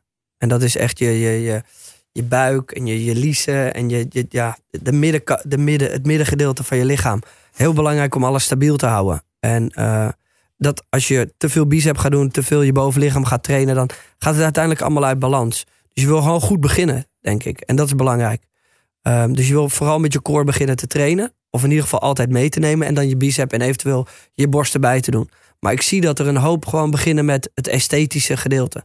En dat is aan je bicep, je borst en eventueel eh, ja, je rug.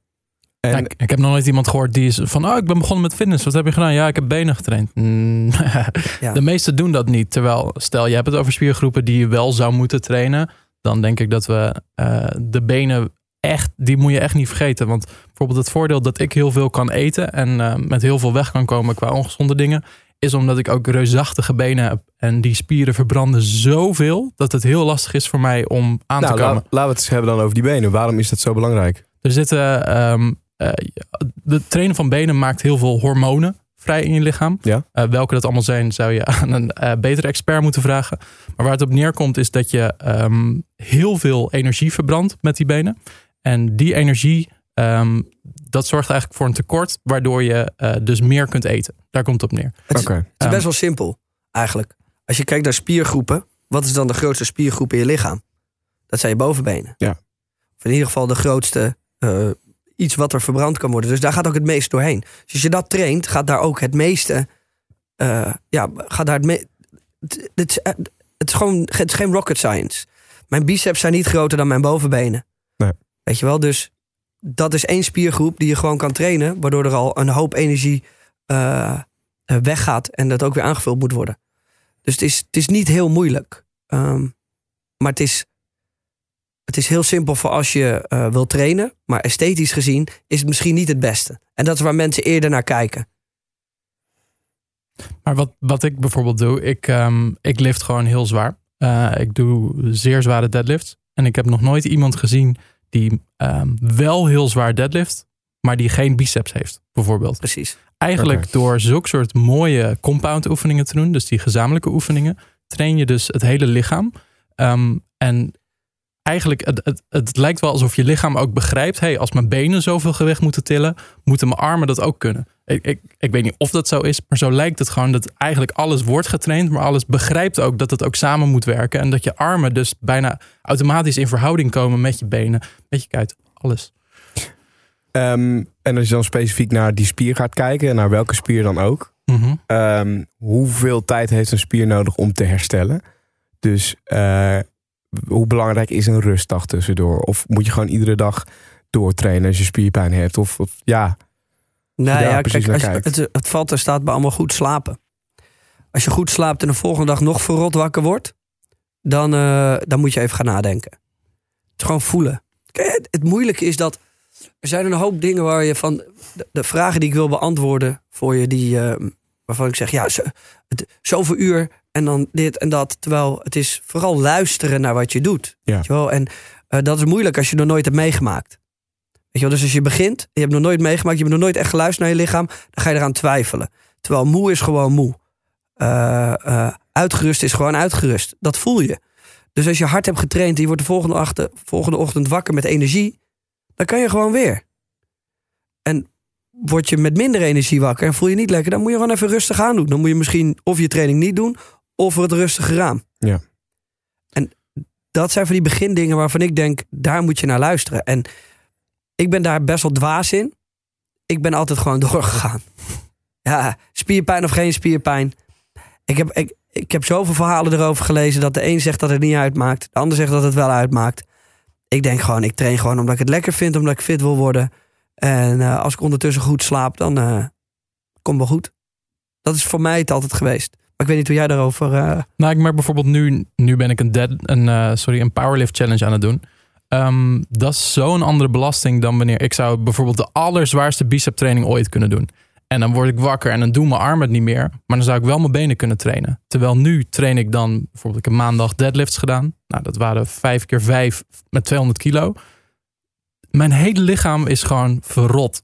Ehm, en het- dan is het niet zo dat ik daarna van, oh, nou, dan zou ik wel biceps kunnen doen. Nee, dan neem ik ook echt volledige rust. Ja. Eh, en nu ook twee dagen lang. Terwijl normaal neem ik nou, of geen rust eh, na een training en dan kan- doe ik de volgende dag een andere spiergroep. Of ik neem een dagje rust. Nu heb ik gewoon twee dagen nodig. En niet omdat dat in mijn planning staat, maar omdat ik gisteren wakker werd en gewoon dacht: holy shit, man. Ik heb honger, ik heb slechte bloedsuikers, ik ben moe, ik ben moeier wakker geworden. Mhm. het lijkt alsof je gesopen hebt. Ja, ja dat dus. Een beetje een soort, eh, soort rare spierpijn, alles is een beetje stijf. Ja, dan Ja. moet je gewoon rust pakken. Maar dat is inderdaad een beetje iets wat je ook Dus als je, moet als je, ontdekken. als je begint met trainen, dan zal je misschien de eerste drie dagen eh, gaan trainen. En dan kom je er doorheen, of twee. En dan word je op een gegeven moment op een dag wakker en denk je, oef, deze. niet meer leeg. Ja, dit doet wel echt, dit is wel rot. Ik Kan nu, niet- ik voel me, ik snap de spierpijn, snap ik. Mhm. Maar de- dat ik nog met eh, eh, een soort van slaap tussen mijn ogen wakker word en denk, ah, ik wil eigenlijk niet wakker worden. Dan moet je dus nog even gaan liggen. Ja. Die moet je vermijden. Je moet met energie wakker worden. Dat is echt je zenuwstelsel die dan zegt van... hey, doe pik, doe gewoon even chill. Doe gewoon even chill. Ja, En, en dan, want we hebben ehm, vorige week met Marijn hebben we een paar van die, eh, van die feiten afgeslagen als dat is bullshit. Er wordt ook heel vaak gezegd, je kan niet op een bepaald gedeelte van je lichaam je vet wegtrainen. nee, maar dat is toch gewoon zo?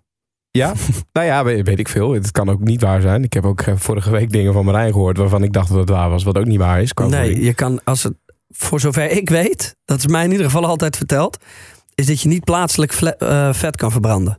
En als ik dan, als ik naar mezelf kijk, mijn buik wil ik strakker, dan, dan moet ik, dat krijg ik niet voor elkaar door mijn buik heftiger te trainen. Bij wijze Nee, het is gewoon een soort bad die je leeg laat lopen. Die loopt gewoon leeg. En die verdeelt zich, zeg maar, het, het, vet dus, of het water, dat verdeelt zich gewoon. Het wordt steeds minder. En daardoor Ja. loopt het hele bad leeg. Het is niet zo dat eh, de linkerkant leeg loopt en de rechterkant niet. En zo is het ook met je lichaam. Oké. Ja, dat is, dat is het, het- ook logisch, hè? Ook logisch. Want het is gewoon, je, eh, je hele lichaam circuleert. Dus het, is, ja, het zijn allemaal van die dingen dat ik denk, dat had ik zelf ook kunnen bedenken totdat iemand me het had verteld. Maar eh, nee, het plaatselijke vet niet. Je moet gewoon hard trainen en dan komt het vanzelf. En als je je buikspieren traint, dan worden je buikspieren groter en zie je ze misschien eerder. Dat zou kunnen. Maar En ehm, s ochtends of s avonds sporten? Ik gooi, ik gooi er gewoon wat dingen in, hè?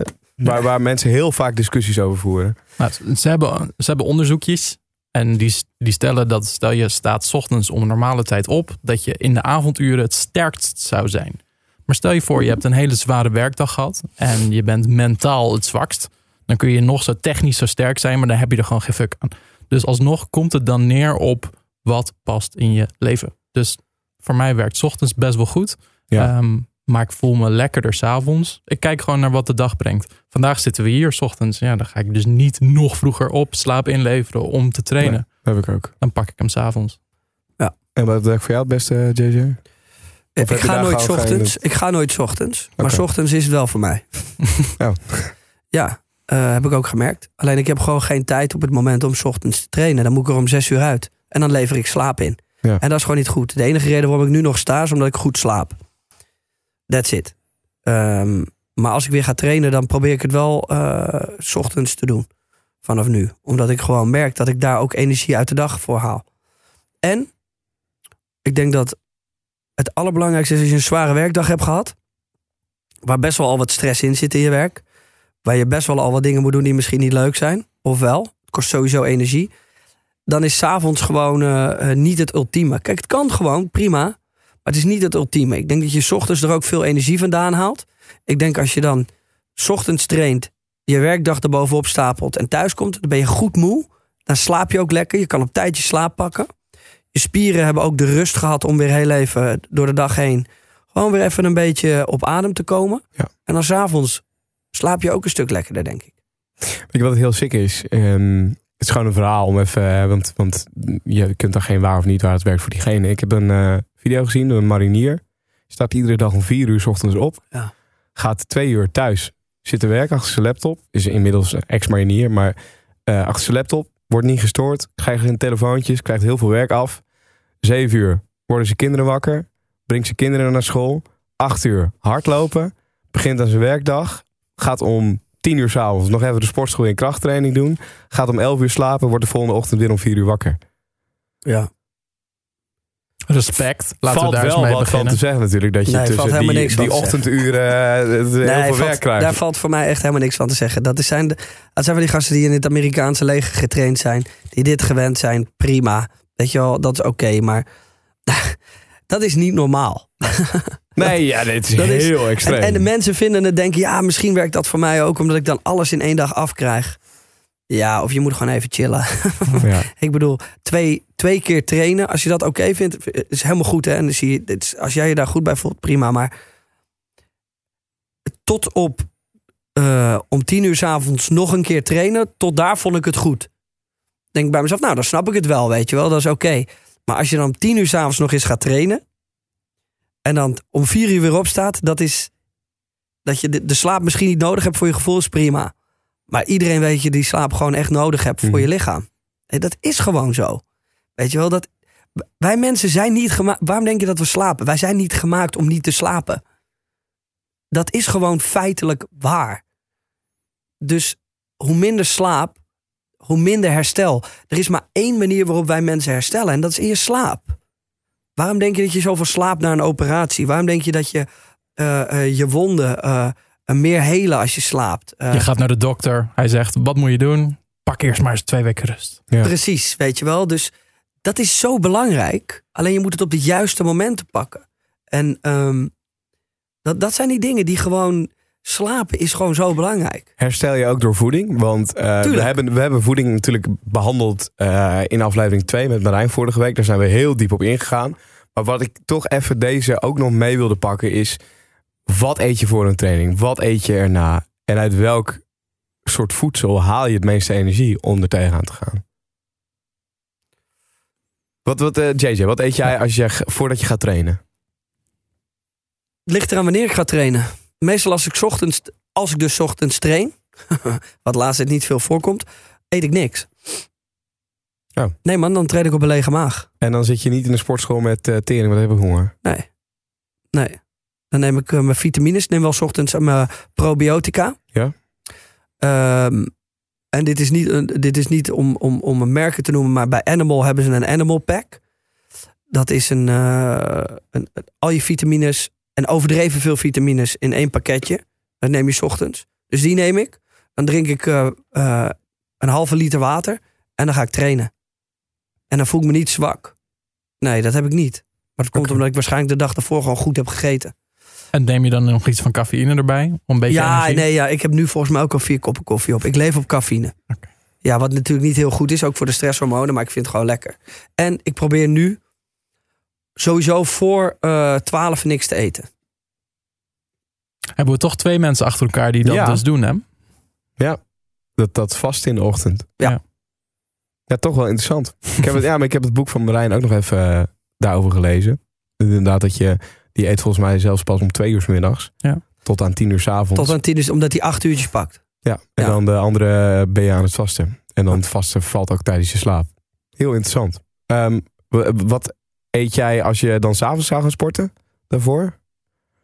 Eh, kip. ja, ik ben, kijk, ik ben heel eerlijk. ik, ik, ben gewoon Weet van het, waarom ik het zo grappig vind? ik ben gewoon van het eten, man. Als ik een zin heb in een pizza voor mijn training, eet ik een pizza voor mijn training. Gebeurt bijna nooit, maar dan doe ik dat gewoon. En ik train gewoon, kijk, ik train gewoon zo hard. Dat is wat ik ook doe. Ik train zo hard dat het ga- echt geen reet uitmaakt wat ik eet. Nee. Het is bij mij meer het probleem als ik niet train. Wat ik dan eet. Dat is het probleem. En Martin? Ja, eh, ik eh, sluit me bij JJ aan. Eh, eerst was het een soort van precies afwegen dat ik een eiwitshake had en dan koolhydraten, maar dan wel de snelle koolhydraten en die dan een half uur van tevoren timen. Nu ben ik op zo'n level dat ik letterlijk, ik zou een Tony Chocoloni kunnen eten van tevoren en dan heb ik in ieder geval energie in mijn systeem. Ehm, doe ik niet. Ehm, het, het, het wordt wat minder belangrijk later, eh, omdat ik gewoon die energie nodig heb, maar die zit er dan wel Ja. omdat ik de rest van de dag ook goed eet. Maar stel je voor, je hebt de hele dag niet gegeten en je moet s'avonds nog trainen. En dan ga je dus het ultieme eten, namelijk bijvoorbeeld kip en rijst. Dan kun je nog zo goed hebben gegeten. Maar als je de rest van de dag niet hebt gegeten, dan zul je gewoon niet die energie hebben om een goede training neer te zetten. En- Dus het is niet één maaltijd die beslist. Vandaag ga je wel progressie boeken of vandaag ga je geen progressie boeken. Dat hangt echt af van wat je die hele dag hebt gegeten. Het helpt wel om niet te kort voor je workout te trainen of te eten. Eh, om goede koolhydraten te nemen. Dus een beetje de langwerkende koolhydraten. Mocht je niet weten wat dat zijn, dat is eigenlijk alles waar vezels in zitten. Eh, dat werkt meestal langer. Ehm, en dan zou je nog eventueel kunnen kijken naar supplementen. Maar ik zou dat lekker laten zitten de eerste paar jaar. Ja. Om gewoon te kijken, wat, hoe voel ik me? En Mhm. later, als je dan extra nodig hebt, dan neem je nog een cafeïne supplement. Precies, en ik denk dat het belangrijk is dat je vooral weet wat je na je training eet. Daar wilde ik nu naartoe. Dat is belangrijker, denk ik nog. Wat eet jij na mijn je gevoel. training? Ja man, ik ben gewoon... ehm, ja, voor mij is het heel simpel. Ik koop gewoon een halve kip. Hmm. Of eh, ik kan ook s'avonds nog eh, eh, scrambled eggs met een beetje tonijn, eh, wat avocado maken en dat eten. Ehm, ik weet wel dat als ik zelf eten maak, dat ik altijd op dat soort dingen terechtkom. En ik kan al gewoon, dan, dan kan ik gewoon alles bij elkaar gooien waarvan ik denk, oh dat is oké. En dan ga ik het gewoon eten, vind ik heerlijk. Maar scrambled eggs voor mijn gevoel heel veel vet. Ligt eraan waarin je het bakt. Ligt eraan of je het met eigeel doet of zonder eigeel. Het ligt eraan of je het met boter bakt of in olie of in eh, eh, koko- kokosolie. Of, eh, dat ligt er allemaal aan. Het is net hoe je het maakt. Weet je wel, maar als je hard hebt getraind, dan maken die vier scrambled eggs met ge- eigeel en, en eventueel gewone boter niet heel veel uit hoor. Wat, wat ik zelf doe is, ehm, het eh, klinkt heel dom, maar het, het werkt heel goed en het heeft geen nadelen. Eh, ik eet bijna al mijn maaltijden diepvries. Ja. Eh, en dat zijn dus kant-en-klare producten. Eh, dus kip, rijst, eh groenten. Oh, Rens Kroes, die zou je, over, zou je hier over de, de meubel heen trekken. Nou, dus, je moest het eens proberen. Nee, ja, ehm, voor mij werkt het gewoon heel goed. Het zijn hele ehm, pure producten. Dus er zit verder geen zooi bij. Het enige wat is gedaan is de nabereiding. Dus de kip is ook al bereid. Is het ingevroren. Ehm, wat levert het me op? Pure kip. Goedkope kip. Maar ook het gemak van iets alleen in een bakje doen. En dan kun je het in de pan opwarmen. Je kan Oh, het laten top. ontdooien. Of in de magnetron. Top. Klinkt wel lekker, ja. Dus ja, en dan is in het een- voor mij 20% minder goed. Dan is het gemak, maakt het allemaal weer oké. Ja, en om Rens dan toch een beetje blij te maken, eh, ook alle verpakkingen die je niet hebt. Je hebt namelijk, alles zit in één grote zak. Dat doe je in een, in een soort eh, bakje en dat warm je op. Maar dus geen verpakking elke keer. Ehm, dus het bespaart ook nog eens het milieu in die zin. Ehm, voor mij werkt dit. Dus meestal na een training eh, heb ik kip Eh, dat is met een soort paprika poeier alvast voorbereid. Dat warm ik op. En daarbij doe ik iets van koolhydraten. Meestal is het een wrapje. Eh, en Maak je anders die is bakjes het, zelf? Sorry? Maak je die bakjes zelf? Ehm, en anders is het rijst of zoete aardappel of havermout. Maar ik, ja, ik hou gewoon van die producten. Dus, maar bij wijze van spreken kun je ook lekker bananen gaan eten daarna. Dat is ook prima. Ik heb eh, gisteravond... Ik, ik eet normaal gesproken niet meer na mijn training. Omdat ik dan zoiets heb... Ik heb nu alles verbrand. de dan maak je juist spier aan. Ja, dat is de belangrijkste. Dat is de ik- belangrijkste, ik weet het. Ja, maar ja, ik Kijk, jij weet blijf het. rustig, rustig. Ja. Ik zie, hij wil nu opstaan. Maar het, ik, kijk, nee, maar er dat is nu heb ik verschil. ook. Jij zit nu in een fase waarin je echt goed bent afgevallen. En ik wil het er niet meer aan hebben. Nee, dat, snap ik. Maar ik je wil wil niet wel, meer in die oude... maar je, moet, je moet dit nu gaan omzetten naar spier. ja. Calorieën, dat is het. En dan ga je wel weer een beetje- brengen. En daar ga je wel weer een beetje van aankomen. En dat is jouw grootste angst. is Dat je straks drie kilo aan bent gekomen. Dat je denkt, Ik heb wel dus- ik heb de weegschaal heb ik aan de kant gezet. Want daar ben ik Goed klaar zo. mee. Want daar zat ik op een gegeven moment op een, op een goed gewicht. En toen heb ik het aan de kant geschoven. En kijk niet meer naar. Maar ik, ik heb gisteravond surimi sticks gegeten. Oké. Er- Dat lag toevallig een pakje in de, in de koelkast. Heb je hem helemaal opgegeten? Nee, niet helemaal. Dat niet up, voor. Hoeveel surimi sticks Nou, ik- heb je ja. gegeten? Ik, ik heb eh, het is niet heel goed hè.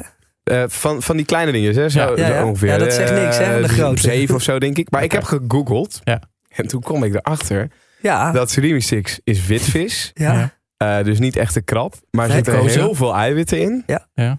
Ehm, en niet zoveel calorieën. Maar ik ga nu aan Nou. jullie gezichten zien het tegenovergestelde horen. Laat ik het zo zeggen. Ik ben echt fan van surimi sticks. Ja. Echt, echt fan. Ze Ik zijn goedkoop, ze zijn lekker. Ook met een soort light mayonaise erbij, man. Het glijdt naar binnen als, nou, ik weet niet wat. ja. Ehm, maar kijk, is het de beste vis ooit? Nee, Nee, want het is, het het is hooguit 60% vis. De rest is bindmiddel en dextrose meestal. Dus er zit gewoon suiker toegevoegd. Ja. om het smaak te geven. Dus heeft het heel veel met vis te maken? Nee. Maar als je Ik dan... heb deze soort- fout ook gemaakt, daarom weet ik het. Maar, het- maar het is zo, zo achterlijk, want ik, ik google nu nog eens en dan kom ik op mens- en gezondheidforum.nu. En er staat gewoon door de hoge eiwithoeveelheid zijn surimi populair tussendoortje voor fitnessers. Bla bla Ja. bla bla. 200 gram kost minder dan een euro. Nou, dat hebben we het ook over gehad. Surimi sticks zijn absoluut niet vet. Eh, ze bevatten in ieder weinig eh, suikers, wat wel- erg positief is. Welke surimi sticks hè? Ja. Eh, ja. ja, nee, ja, dat klopt. Maar de, Er de- zit ook een verschil tussen de- de- boter en boter. Ja, zeker. en er zit een verschil. zeker. Weet je wel, dat zijn de dingen waar je op moet gaan leren letten. Ja. Weet je wel, dus is er een verschil tussen kwark en kwark. Dus weet je wel, je hebt kwark met heel veel toegevoegde suikers. Je hebt kwark met minder toegevoegde suikers. Je hebt kwark zonder toegevoegde suikers. Dan heb je de kwark zonder toegevoegde suikers. Is waarschijnlijk niet heel lekker, dus ga je er wel wat bij doen. Maar misschien ook weer weer suikers in zitten. Dus je moet altijd een beetje de vergulde middenweg vinden en kijken wat past bij mij en hoe werkt het. En misschien vind je het wel lekker zonder suikers. Dan ben je helemaal perfect. We zijn hier verslaafd met z'n allen op redactie aan die... eh, ja, ik wil ook geen merken noemen, maar het boeien het wordt er niet door gesponsord. En anders zijn ze al- altijd eh, welkom. Eh Skeer. Ja. Die naturel. Skirt, skirt. Dat is dan wel gewoon iets wat... eh, Nou ja, als je de naturel versie neemt, heb je van die reeks producten absoluut de beste. En ja, ik, ik, er is niks mis met dat product. Het vergeleken met magere kwark van een hu- huismerk. is hetzelfde. Het is letterlijk hetzelfde product. Maar meer eiwitten, of ook niet. Eh, volgens mij heeft eh, toevallig dat merk net iets meer eiwitten. Maar het is in principe, eh, magere kwark is magere kwark. Je kan het ook checken achterop bij de calorieën. Is het ongeveer 50 calorieën per 100, dan heb je standaard magere kwark. Oké. En daar kan het nog net een beetje onder zitten. Gaat het daarboven, dan zou je ook kunnen twijfelen van wat is hier aan toegevoegd. Ehm, terwijl Griekse yoghurt bijvoorbeeld, er zijn Griekse yoghurts die hebben 50 calorieën. Maar er zijn ook Griekse yoghurts die hebben 124 calorieën per 100 gram. En het enige wat daar anders aan is, eiwitten zijn hetzelfde, alles hetzelfde, vetten. Dus in die 124 calorieën zit heel veel vet. Maar dat is niet per se slecht, maar het moet wel binnen die dieet passen. En als jij die dag al heel vetrijk hebt gegeten, of je gaat die volvette versie nemen en je gaat er amandelen aan toevoegen, ja, dat is misschien niet de beste eh Nee, maar zo zijn, er, zo zijn er een hoop fouten die ik ook heb gemaakt. Ik dacht altijd nootjes, oh, daar kan ik lekker van eten. Als je een handje nootjes is oké. Maar een hele zak nootjes is niet oké. Blijf gewoon nootjes. Weet je wel, dus eh, eh, hoe meer je ervan eet, hoe meer de calorieën ook opstapelen. Dus je moet goed kijken van, hey, hoeveel eet ik ervan? En wat neem ik? Dat zijn gewoon dingen die heel belangrijk zijn. Ehm, JJ, om, om Ja. eh, zeg maar van deze aflevering een mooi rond verhaal te maken. Mhm. we, we hebben het ook aan Marijn gevraagd, aan Renske Roes. Eh, er luisteren hier mensen naar. De, de een wil afvallen, de een wil starten met eh, eh, eh, sporten. De ander sport al, maar wil er beter in worden. Heb jij een algemeen advies naar iedereen. Je hebt er al wat gegeven voor de aflevering, deze, deze Mhm. uitzending. Maar misschien om eentje om, om mij af te ronden. Mm, het moeilijk is omdat het heel breed is, maar ik denk gewoon dat het. Uiteindelijk ligt het allemaal bij jezelf. Je moet het zelf doen. Je kan van een hoop mensen eh, eh, tips krijgen. Eh, je kan op het internet alles vinden, maar uiteindelijk moet je jezelf. Als je jezelf niet kan motiveren om het te doen, ja, dan, is, dan, dan heeft het gewoon geen nut. Je moet bij jezelf te raden gaan: hoe graag wil ik dit? Ben ik wel een bikkel of ben ik geen bikkel? Ehm, durf ik out of my comfortzone te stappen? Ja of nee? Stap ik out of my comfortzone? Hoe vaak wil ik dat doen? Maar vooral gewoon bij jezelf beslissen: wil ik dit of niet? Als je het wil, dan moet je het gaan doen en niet gaan huilen. Eh, het is gewoon echt, weet je wel, het is afzien. En zo simpel is het. Het gaat niet op een makkelijke manier. Het gaat niet op een simpele manier. Het gaat niet van de een op de andere dag. Yes, het gaat veel energie kosten. Yes, je gaat out of, out of je comfortzone moeten stappen. En yes, het gaat niet makkelijk worden. Nee, dat is het gewoon niet. Weet je wel? Dus je moet nieuwe dingen gaan leren. En of dat nou fietsen is of over sport of over gezondheid. Of een nieuw com- computerspelletje leren spelen. Het is allemaal nieuw. Je moet het allemaal leren. Klaar. En dat is gewoon zo. Daar moet je je bij neerleggen dat het tijd en energie gaat kosten. Wil je dat niet? Moet je het niet doen. Blijf je lekker ongelukkig in hetgene wat je doet. Dat is jouw keuze. Maar niet erover zeuren als je daarvoor hebt gekozen. En dat is heel hard en heel duidelijk. Maar dat is de manier waarop, waarop het gewoon echt gaat. Martin, heb je daar nog iets aan eh, toe te voegen aan deze mooie... eh, Nou, ik, ik sluit me er woord voor woord bij aan. En ik- wat ik nog even wil zeggen is, ik vind het zo'n leuk gesprek met jou, omdat ehm, je weet alles. Maar je bent ook eerlijk genoeg om te zeggen dat je bepaalde dingen niet doet. Ook al gaan die tegen je kennis in. Ja. Ehm, en de meeste mensen die zeggen altijd, ja, ik doe dit, ik doe dat. Je weet het allemaal, maar je hoeft niet alles letter voor letter op te volgen. Ook Nee. al heb je zelf die kennis. En dat is misschien ook wel de tip voor iedereen. Je mag het ook best wel met een korreltje zout nemen. Ehm, de wereld vervalt niet als je een workout mist. De wereld vervalt ook niet als je een cheat meal neemt. Ehm, het is goed om geïnformeerd te zijn, maar wees ook realistisch. En dat vond ik heel erg leuk aan jou, JJ. Je bent fucking realistisch. Ja, maar dat moet maar ook hard voor jezelf Ja, op maar de juiste momenten. dat kan ook niet anders, omdat we, we- we moeten wel allemaal het leven leuk blijven vinden. Ja. En we moeten wel de dingen blijven doen waar we zelf gelukkig van worden. En dat is vooral ook leren luisteren naar je lichaam. Ja. En soms ben ik daar helemaal geen goed voorbeeld van. Maar eh, vaak ook wel. Eh, dus ik weet precies hoe het werkt. En ik weet ook dat eh, je niet, en dat is ook wat ik mensen wil, wil meegeven. Kijk niet naar al die Instagram-influencers die de hele dag zonder shirt aan foto's staan te maken. En jou gaan vertellen hoe het leven in elkaar zit. Bepaal je eigen lot. Bepaal, je, bepaal zelf wat je doet. Je hoeft geen foto's op Instagram zonder shirt te plaatsen om gelukkig te zijn. En om te laten zien aan de wereld wat je hebt bereikt. Je moet het voor jezelf doen. Niet voor de wereld, niet voor Instagram, niet voor wat mensen van je denken. Voor jezelf. Want als je op het moment dat je zelf gelukkiger bent. en jezelf ook beter voelt, dan gaat de rest van de wereld dat sowieso zien. Ja. Dus je hoeft het niet overal te delen en al die Instagram, Instagram modellen te volgen en bodybuilders zonder shirt aan en elke gram. En zorg eens dat je bij jezelf zoekt. Hou het bij jezelf. Niet de hele wereld hoeft het te weten. En uiteindelijk komt er een dag, net als bij jou Jordi, dat ze het vanzelf gaan zien en zeggen: hey shit man, je bent goed bezig hè. En die dag, dat is de meeste motivatie die je gaat krijgen. En niet door Instagram, niet door foto's, niet door rare trainingsmethodes, niet door 26 filmpjes te kijken. En daarom eh, denk ik dat eh, de naam van deze podcast eigenlijk ook nog steeds weer op alles slaat. Gezond verstand. En dat je uit deze afleveringen eh, niet mensen hoort praten die eh, denken allemaal beter te weten. Maar wel hun verhaal vertellen, zodat je uit al die verhalen een kern van waarheid kan pakken. En vanuit die weg denk ik de, de beste manier voor jezelf kan vinden. Maar je moet het wel vinden. En je moet Ja, bereid zijn ernaar te zoeken. Ja, En absoluut. dat kost energie. Dankjewel JJ. Yes. Toch? Ja, ik, Ja, ik vond het eh, vet. het ik- een waardevol gesprek. Nee, ik Ja, vind, ik vind ik, laat, laat ik dat ook zeggen. Ik vind het tof dat jullie dit doen. Eh, ik ken jullie allebei al een tijdje nu natuurlijk. Veel met jullie ook gewerkt. Jou op verschillende manieren dan Martin.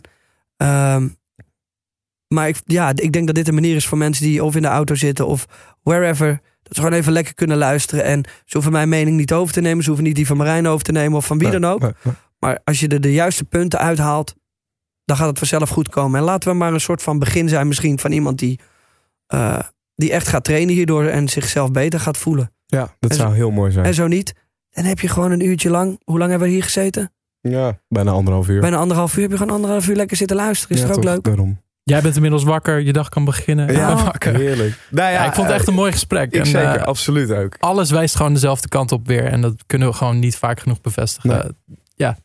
Op, eh, op naar aflevering 4 volgende week met eh, Sunny James. Hij toert met Ryan Marciano de hele wereld over als uh, Sunny James en Ryan Marciano. DJ-duo. Eh, verschillende tracks uitgebracht. Zijn eh, echt gigantisch succesvol. Hebben, eh, nou, Sunny heeft als vrouw Doutzen Kroes. Iemand die ook volledig met gezondheid bezig is. Doutzen Kroes heeft Rens Kroes als zus die we hier al gehad hebben. Dus het, het, het is een mooie eh, ronde cirkel eh, straks. En eh, hij kan ons hopelijk ook wat vertellen over hoe hij het volhoudt. Om in dat drukke schema wat hij heeft toch die beweging te pakken, omdat hij super fit is. Ja, hoe vind je die balans in het leven die hij dus heeft gevonden tussen sport, druk zijn, eh, je Ja. carrière eh, en een vriendin onderhouden, kinderen? Ja. Maar even realistisch gezien. Duitse Kroes eet toch ook wel eens pizza, rookt toch ook wel eens een sigaretje. Nou ja, precies, dat denk ik ook wel. En daar gaan we ook achter komen, ja. ja, ja. Hey, waar kunnen we jou eh, vinden, JJ? Eh, waarschijnlijk op het moment overal op het internet. Gewoon eh, JJ Gewoon naar Instagram gaan, dan vind je JJ. Eh, check even zijn Day One eh, lifestyle, eh, lifestyle kanaal. Want als je dit tof vindt, dan vind je dat denk ik ook heel erg tof om even te checken op YouTube. En eh, JJ Bosk op Instagram, eigenlijk overal. Eh, Martin, ze kunnen vragen. als je nu luistert en je hebt een vraag naar, aan, aan het eind van deze aflevering. Of een komende aflevering, of noem maar, maar op. Stel hem. Martin de Jong op Instagram, toch? yes, met de Griekse Martin de. Jong. En eh Jordi Warners op Instagram, Jordi met de i. Dan kom je er ook wel. Ehm, die vragen gaan we allemaal verzamelen. En die stoppen wij in de Q&A-aflevering. Dat is aflevering 5. Gaan we ze stellen aan echte deskundigen. Dus, dus mensen die er met, met wetenschappelijke feiten dingen over kunnen vertellen wellicht. Ehm, en dan gaan we door naar Sunry volgende week. En dan hebben we daar heel veel zin in. En, en oh ja, dat, hebben, we- dat, zeg, dat zeg jij normaal gesproken wel natuurlijk in jouw video's. Abonneer je even. Maar dat kan gewoon bij podcasts ook, hè? Nice. En we willen ze ook gewoon bedanken voor het luisteren. Want, Zeker. eh, ja, bedankt. heel wat. Ja, nou, dat je eh, zoveel tijd uit je leven hebt genomen om naar ons te luisteren. nou ja, dus ik vind het eh, heel normaal dat ze dat doen hoor. Dat is zo bescheiden gebleven. nou, we, hebben, we hebben genoeg geluld. We zijn er klaar mee nu. Top. Tot volgende week. Bye bye.